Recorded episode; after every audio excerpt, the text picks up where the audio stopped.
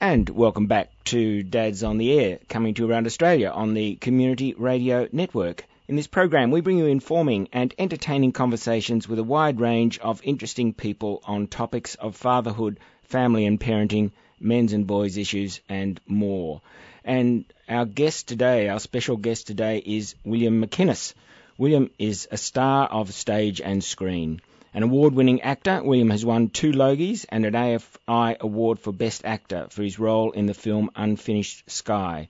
He's also one of Australia's most popular writers, uh, delighting readers with his memoir A Man's Got to Have a Hobby. With his wife, Sarah Watt, he co wrote Worse Things Happen at Sea, which was named the best non fiction title in the ABA and the Indie Awards in 2012. William grew up in Queensland and now lives in Melbourne and he was previously a guest on this program when we discussed his book Fatherhood. Today we're talking about William's new book, Christmas Tales. William, welcome back to Dad's on the Air. Well, it's a pleasure to be welcome back to Dad's on the Air. so, uh, William, you. having me. Oh, it's always a pleasure. William, uh, there are a lot of insights into family life in your book, including uh, children's nicknames. Your nickname, particularly, I'm just wondering, any idea where you where your name came from and why you were called Cabbage Head? No, that was just the way my mother and father spoke about people. I think Cabbage Mm-hmm. Head. I was a pretty stupid kid, by the way. Not not like I was the the youngest by a long way, and obviously the silliest. I think. I mean, uh, my parents used to own up, you know, responsibility for me. I, I would always be doing something, something nonsensical. I had a great childhood, by the way. I had a fun time. Uh, and they would divvy up responsibility with, what is your son doing? And my mother would go, and you had nothing to do with it. And I was always referred to it. Uh, but they were just really rough hewn. You know, he was Irish. Mum was Welsh. They set away with words. You know, my name was Daryl William. Uh, and my father hated Daryl. Uh, he called me Drill Bit. Drill. Banjo player was one. Uh, I got postal for a while because he stood unsuccessfully for a number of times for the Labor Party uh, before I was born. And he stood up a couple of times for, for local council, or he called local council loco council because you had to be loco to go into it. Um, but he got close uh, the year before I was born in an estate election. He, he got done by postal votes.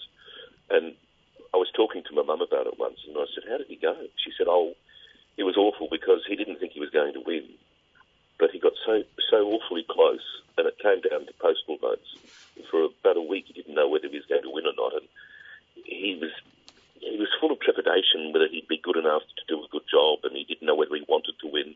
But then when he did get beaten by a, a small amount of postal votes, he was he said he was very unhappy, and I said to him, "What happened?" And she said, "Oh well, you know, I felt very sorry for him. I was sort of very proud of him. So you know." She paused and said, nine months or so later, you came on the scene. And my nickname for a while was Postal. After postal votes, which I just think, you know, you got to love growing up in a family like that. Well, you you must be genetic, I think, because you also took to giving to giving yourself some names. I think uh, the one I liked best, I think, was Peebo. Well, that's when I was. Look, you see, I was a bit of, I was a bit of a fool. I mean, you know what? You chart your journey through life in in in, in, a, in a number of little touchstones. I mean, Christmas is one. You know, there's always a Christmas photo that's taken every Christmas, be it a work photo or a family gathering, and you know, in the albums of your life, you just chart your way through life like that, and it's it's a funny old thing. Now, one, another way to chart your life is your first job.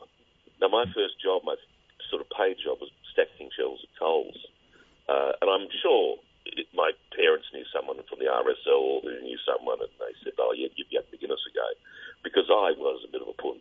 You know, I thought it was just beneath me stacking shelves. It was boring, and you know, I thought everyone that worked there was a howler.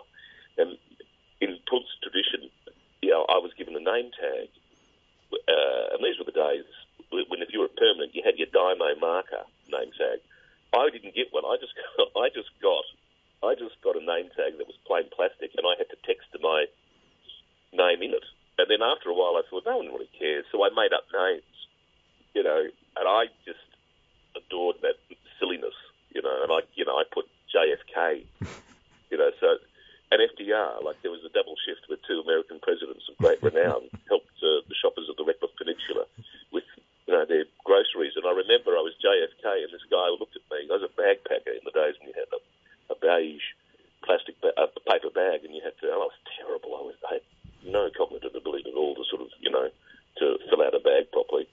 And um, this guy looked at me and he said, "Mate, you've handled that bag as well as you did the Bay of Pigs." just, you think, oh my god, it was so much fun. And Peebo was one. I, you know, I sort of put, I was Omo or Peebo or Razzmatazz. You know, it was ridiculous. It was just a bit of fun, and no one had really noticed. But you know, I did put in occasionally, and there was a woman who was, you know, she left her car she was paying for the groceries, and she had the trolley careering all over Coles car park there down in Redcliffe, and there a big shower turned into heavy rain. So I ran after her with an umbrella and uh, to give her her car keys, and I helped her pack the bag. And you know, she was very thankful, and she rang up the management there, and she said, "I just want to say how wonderful that young man was, big tall boy, the French one." And uh, this guy, what? Sorry, man, what are you talking about? You know, the French boy, the Peebo, Peebo, Peebo, French boy. Uh, and honestly, you shouldn't have enough. I had too much fun there. But you know, the thing is, uh, oh, you learn a lot about yourself. And years later, that summer, I worked out a lot of things that that, that, that people that I thought I was shortchanging. You know, they were pretty decent, nice put up with me and were quite generous with me. And there was this one guy who I used to call, uh, it was a Clint Eastwood movie that was very popular at the time called High Plains Drifter, and I called him High Pants Drifter because he always had his pants really pulled up high. He was always hitching them up. And he walked as if he was walking into a wind, like a really stiff wind. Uh, he leapt forward, and he was always saying, harden up, harden up, come on, harden up. And he was one of the managers, and he kept me on. And, you know, when you're that age, you know, 15, your, your body's careering round like a demolition derby, or your hormones are going this way and that. You don't know what on earth's happening half the time. Uh, you, you know you, you like somebody, and you don't know how to, on earth to go about talking about them or to them or making reasonable contact. And you know, the hardest working part of my body was my nether regions, my groin region, because you know I just sort of, you know, I just sort of, for, for, for some reason, I didn't know why I was getting erections. you know, it'd go and, and you know, at work when I was not thinking about anything, and I'd sort of you know, a lot most young guys know about this, but you just, you know, you get, you get a, well, you crack a stiffy. And I couldn't work out why I was cracking a stiffy packing house cleaning products. I mean, like, does Pine O Cleen really arouse you that much? But, you know, it's not, you're growing up and you're coming to terms with yourself. Your biological development is leading to all sorts of things to sprout and shout. And it's so easy to shortchange people and just go about your life having too much fun, but not mm. cutting people enough slack to, to realise that they're existing in the world too, and they're pretty decent people. Well, you did a, a, school exercise, I know, at one stage where you had to write five likely occupations when you grew up. And, uh, well, first of all, I know it didn't include your Father Christmas job, and, and nor did it include your nude model. And I'm wondering how, you know, if that was at a later stage, or are you still um, having that uh, those outbreaks of, of ardour when you were no, naked? No, it, it, as all as all adolescent boys know, it calms down after a while, and you come to terms with yourself. Well, hopefully you do, one way or another. And you know, it's Australia seems to be a nice enough community and society to actually encourage people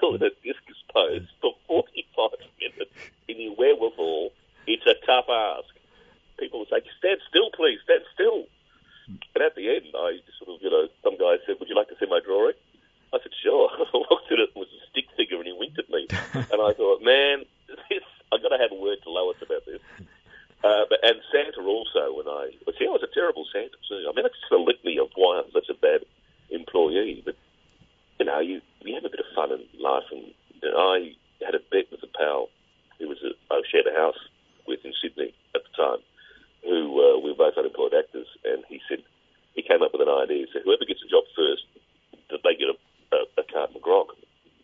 So I thought, great, he had the Sydney Morning Herald, I had the Daily Telegraph, and I got a job.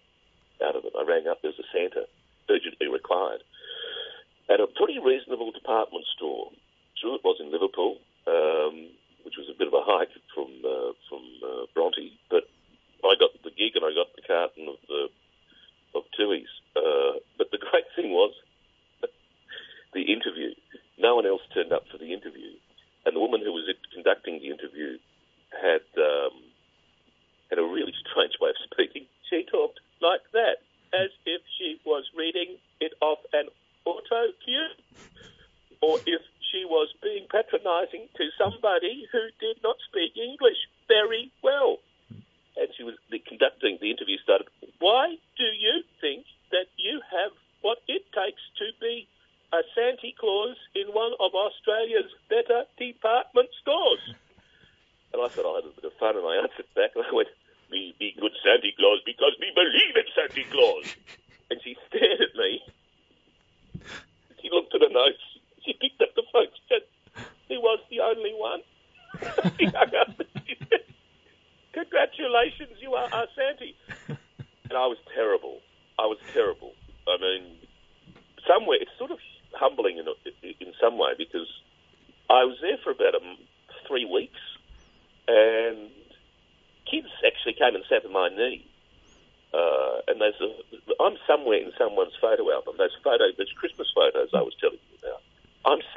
and I was a bad Santa.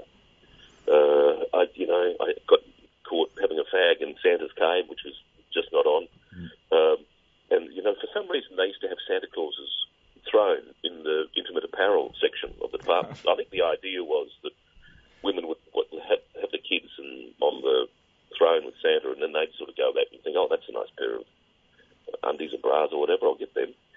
Uh, but my wife came to see. She wasn't my wife at the time. She was uh, my just. I just met her, and I thought, I think this girl is just a bomb. And she came to see me in action because she did actually invest in my career as Santa Claus. I took her out to dinner, which she was just could not understand how we were going to afford dinner, and it was a sort of soup hall in Chinatown. And I said, "Can you give me twenty bucks so I can uh, buy a pair of uh, gumboots so I can be Santa Claus at?" Uh, she laughed and she said, "This is this relationship was going to be interesting," and that's what happened. She came to see me.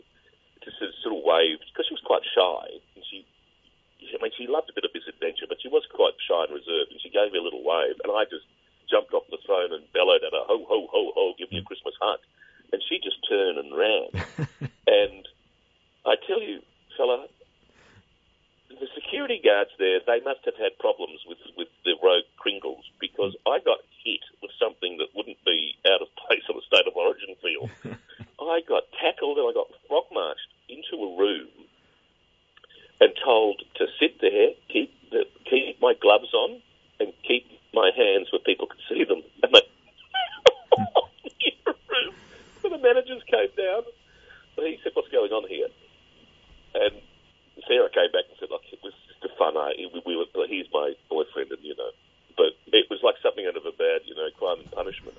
It was pretty funny. I mean, yeah.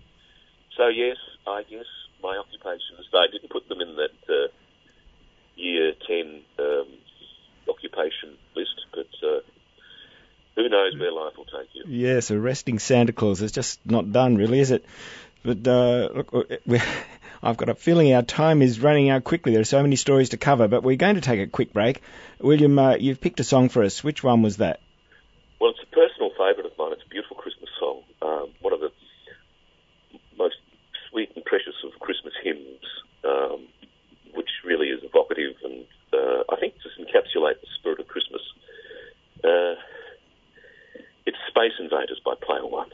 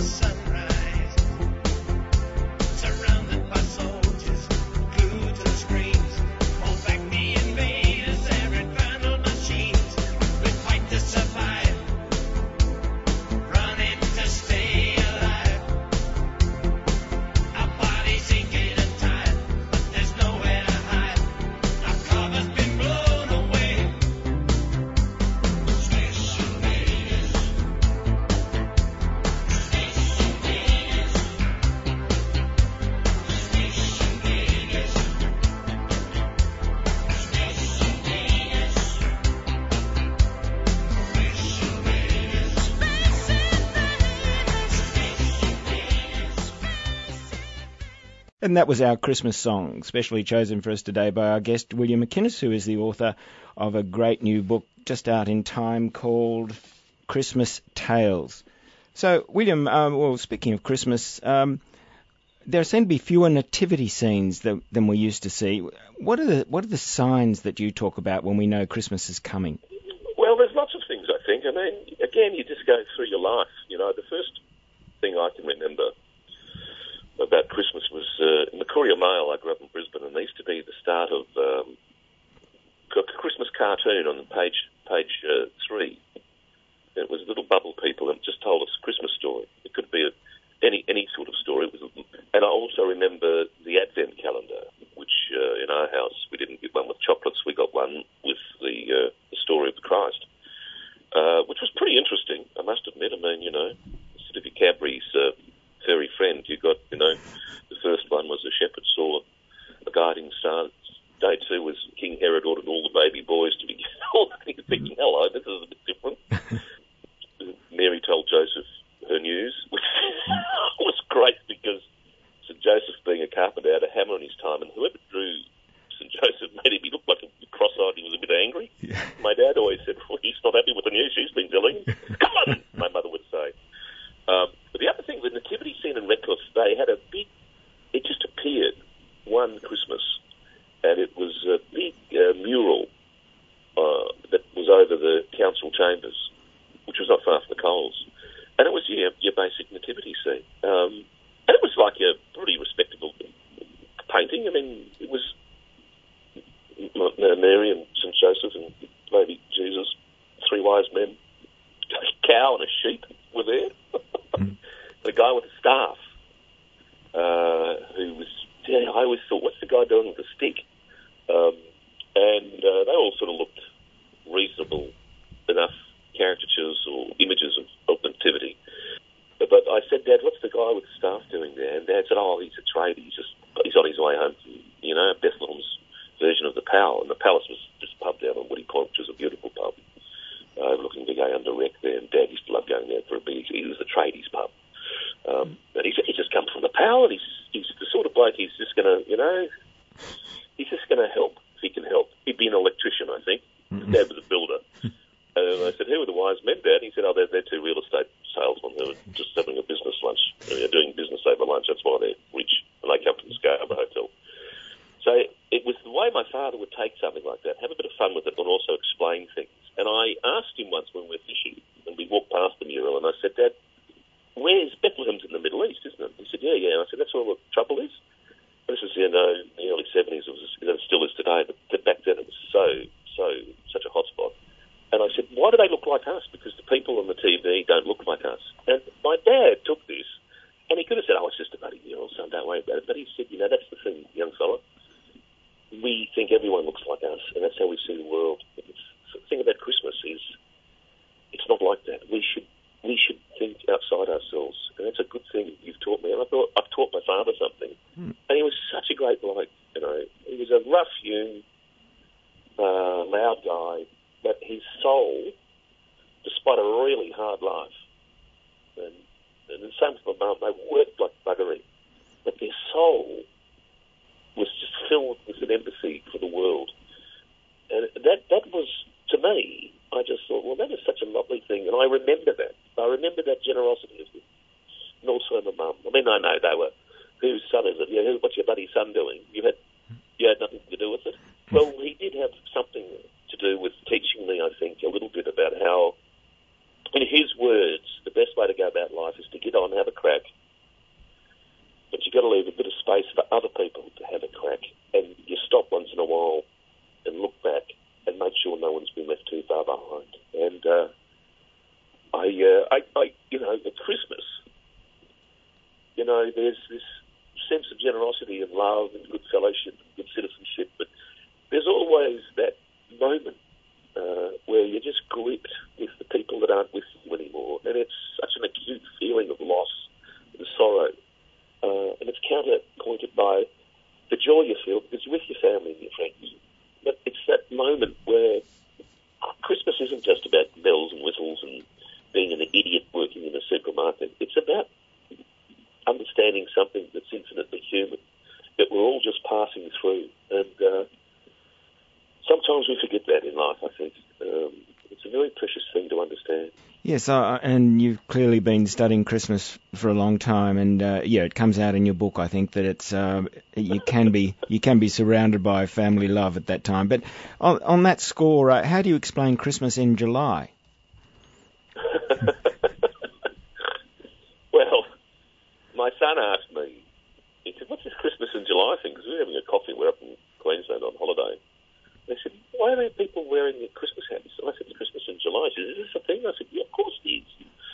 You know, it's just a thing that the Yanks came up with. I think that was some Methodist ladies' college came up with it in, in America in the 30s. This idea of celebrating Christmas six months out.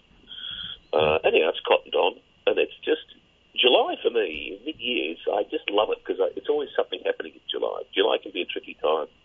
Uh, and it's like, you know, the Redcliffe show's on in July, and, you know, I still put preserves and things in that.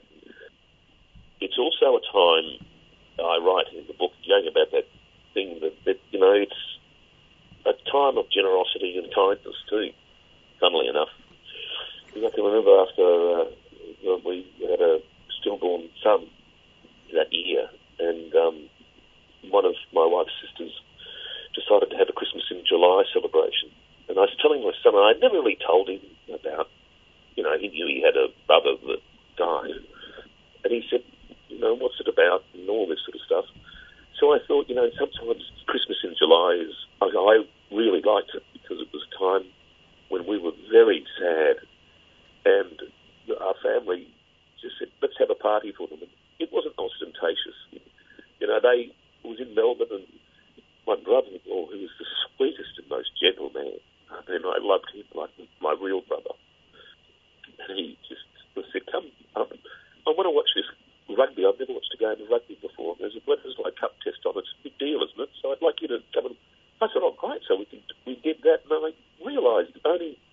only a that they were just making a little bit of space, you know. And my wife and her mother and her sisters went for a big long walk together, and I sat on the couch with my father-in-law and my brother-in-law, and it was an extension of love in a really weird way. And I said that to, to my son. I said, you know, that's what Christmas in July is actually for me. It's how um, generosity and, and kindness is extended. And he just, and he's a big idiot, my son. He sort of looked at me and he, he just sort of gave me a cuddle and he said, well, that's a pretty good thing to have. We should have, we should, we should, we should celebrate Christmas in July. And I thought, life is sometimes so unsettlingly sweet in a moment like that. And you think, we are all just passing through. Uh, an exchange like that with your son, you're talking about his brother who died and he never knew.